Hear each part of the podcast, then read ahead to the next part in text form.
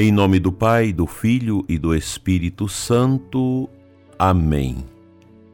Reze comigo, prezado ouvinte, esta bonita oração.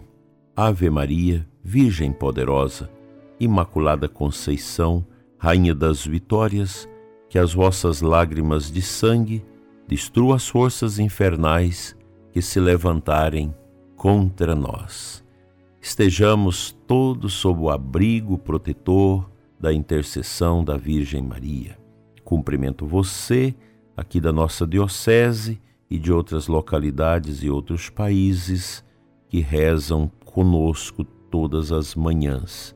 Neste sábado, 18 de novembro, lembramos também a dedicação das basílicas de São Pedro e de São Paulo, em Roma, e gloriamos no coração de Deus, sob o olhar maternal da Virgem Maria, que recordamos em todos os sábados. Um católico não pode esquecer a importância da presença da Virgem Maria na história da salvação e na vida da nossa Igreja. Ela, a Imaculada, que preservou foi preservada por Deus do pecado original, está no céu em corpo e alma. Esta é a nossa fé católica, fundamentada nos dogmas e no estudo dos homens e mulheres de grande perfil de santidade no caminho da nossa Igreja Católica. Nossa Senhora, ela não tem o poder de nos salvar, mas ela é nossa intercessora e nosso Senhor a quis como nossa mãe, ao entregá-la ao discípulo que ele amava. Que este gesto bonito de Jesus, acolhido por nós, nos ajude no processo da nossa humanização, da nossa cristianização e da nossa salvação. Nossa Senhora não atrapalha nada na nossa vida pelo contrário, ela nos ajuda a viver de maneira mais elevada a nossa condição humana nesta bonita união com o mistério da Santíssima Trindade. A Virgem Santíssima, nossa mãe, está sempre e de forma diligente cuidando de mim, cuidando de você, prezado ouvinte, com a sua intercessão. Como tenho ouvido testemunhos maravilhosos acerca da devoção a Nossa Senhora da parte de pessoas com depressão, com sofrimento, com tristeza, com desolação em suas vidas. Pessoas que recorrem a Nossa Senhora recitando seu terço, seu rosário, o ofício da Imaculada, e vão sendo preenchidas por graças especiais. Enquanto a gente vê esse mundo nosso que vai no roldão do pecado, das misérias, quando nós olhamos para a nossa igreja nesta crise sem precedentes, nós temos uma única certeza a Virgem Maria nos quer católicos, apostólicos, romanos, com firmeza, com obediência, com uma profunda acolhida da Sagrada Escritura, da tradição e do magistério autêntico. Não são as ebulições que vão surgindo aqui e ali que querem um cristianismo afeito ao mundo, uma igreja que, ao invés de espicaçar o mundo com a pregação viva do Evangelho, mas quer trazer esse mundo para dentro dela, isso não funciona. As pessoas que fazem esse movimento, elas terminam na solidão espiritual e terminam sem a unção. Isso já é prova da história. Ao longo da história da igreja, nós podemos encontrar tanta gente que ficou para trás, porque quiser uma igreja não segundo a vontade de Deus, mas segundo as suas vontades. Nesses momentos, o rosário é fundamental para mantermos a unidade com a túnica de Cristo, que é a sua santa igreja. A igreja sempre santa, a igreja é o mistério do corpo místico de Cristo. Nós somos os seus filhos e às vezes, por orgulho, por influências, por infestações, a gente acha que tem autoridade de mudar as coisas santas de Deus. Não é assim. Nós não podemos querer uma igreja ao nosso modo, uma igreja que agrada o mundo, uma igreja que agrada os pecadores, aqueles que não querem mudar de vida. Esse não foi o caminho deixado pelo Senhor, porque Jesus mesmo diz: Quem quiser me seguir, tome a sua cruz e venha atrás de mim e me siga. Cristianismo, catolicismo é cruz. Ninguém vai ser católico para poder ser untado com todas as alegrias deste mundo, com todas as satisfações desse mundo. Isso é um ledo engano.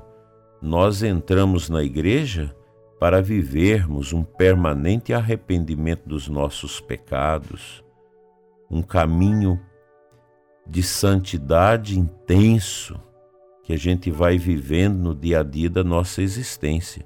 Isso é ser católico. Católico não é para viver uma fé na vaidade. A nossa fé, pelo contrário, ela realiza dentro de nós esse movimento de afeição exatamente à humildade.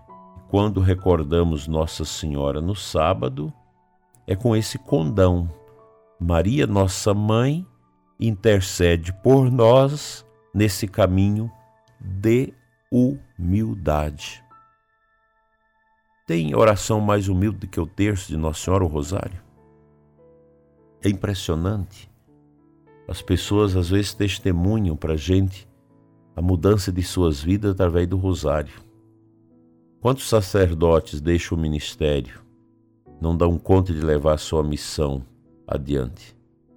Você vai sondar e, per e percebe que não há uma devoção mariana forte naquele coração o suficiente para que a pessoa do sacerdote não reflua do seu ministério, mas, pelo contrário, o abrace na penitência, na oração, no exercício da caridade e da devoção a Nossa Senhora.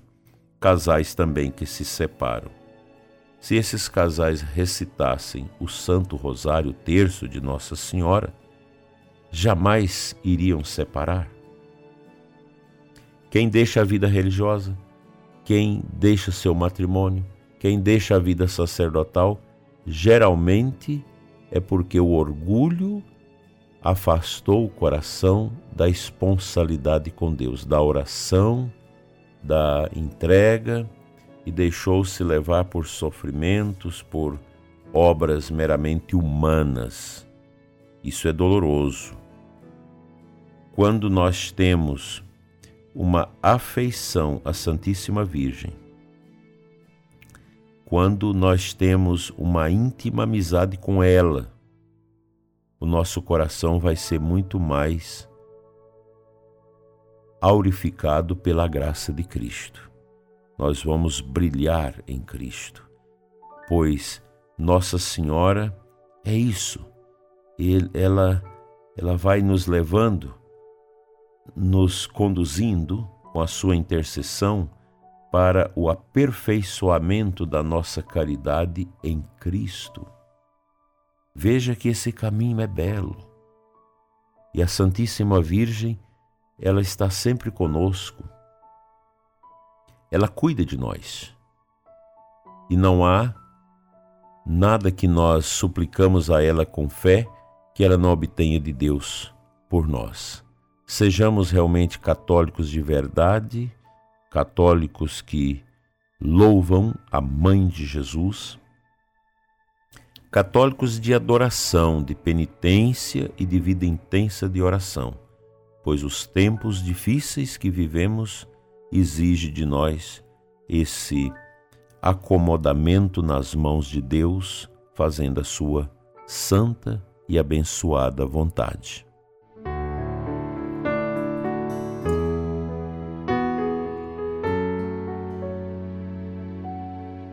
A aclamação ao Evangelho de hoje traz para nós a citação de 2 Tessalonicenses 2,14. São Paulo nos ensina isso. Pelo Evangelho, o Pai nos chamou a fim de alcançarmos a glória de nosso Senhor Jesus Cristo. Que evangelho, que texto bíblico bonito, né? Que fala desse chamado de Deus para que nós possamos alcançar a glória em Cristo Jesus. Lembrando a dedicação da Basílica de São Pedro e de São Paulo, em Roma, nós lembramos essas duas figuras proeminentes da igreja, o apóstolo Pedro e o apóstolo Paulo. Ambos com diferenças interessantes, percorrendo caminhos também diferentes, convergiram tudo para Cristo. É assim que a igreja deve viver. Nós não estamos neste mundo para agradar o mundo, mas para percorrer o caminho de Cristo, as silhuetas desse caminho dentro desse mundo que é um labirinto de confusão e de pecado. Todos nós, sacerdotes, religiosos, leigos, devemos, no coração da nossa igreja, nossa mãe, fazer tudo para que as portas se fechem à entrada das ventanias mundanas, que não têm outro condão a não ser apagar a chama do nosso batismo e nos mergulhar na escuridão do paganismo. Esse caminho não é bom. Pelo contrário, é um caminho mau. O caminho do mundo é o caminho que chafurda a alma na condenação eterna. Muita gente já não crê mais na eternidade, está aí dentro da igreja, participando das coisas, disseminando venenos, disseminando apostasias, enquanto poderia estar servindo a Deus. Daí, meu prezado ouvinte, rezarmos sempre pela conversão dos pecadores dos pecadores leigos, religiosos, sacerdotes que estão dentro da igreja e querem produzir uma igreja humana e não servir a igreja divina, a igreja do céu. Como é belo o coração de um católico autêntico, devoto de Nossa Senhora que encontra nos apóstolos Pedro e Paulo a grande motivação para a gente lutar neste mundo, cuidando das coisas das nossas famílias, da nossa igreja, nesta viva esperança de, de que um dia iremos louvar a Deus eternamente, no seu amor eterno no céu, assim seja.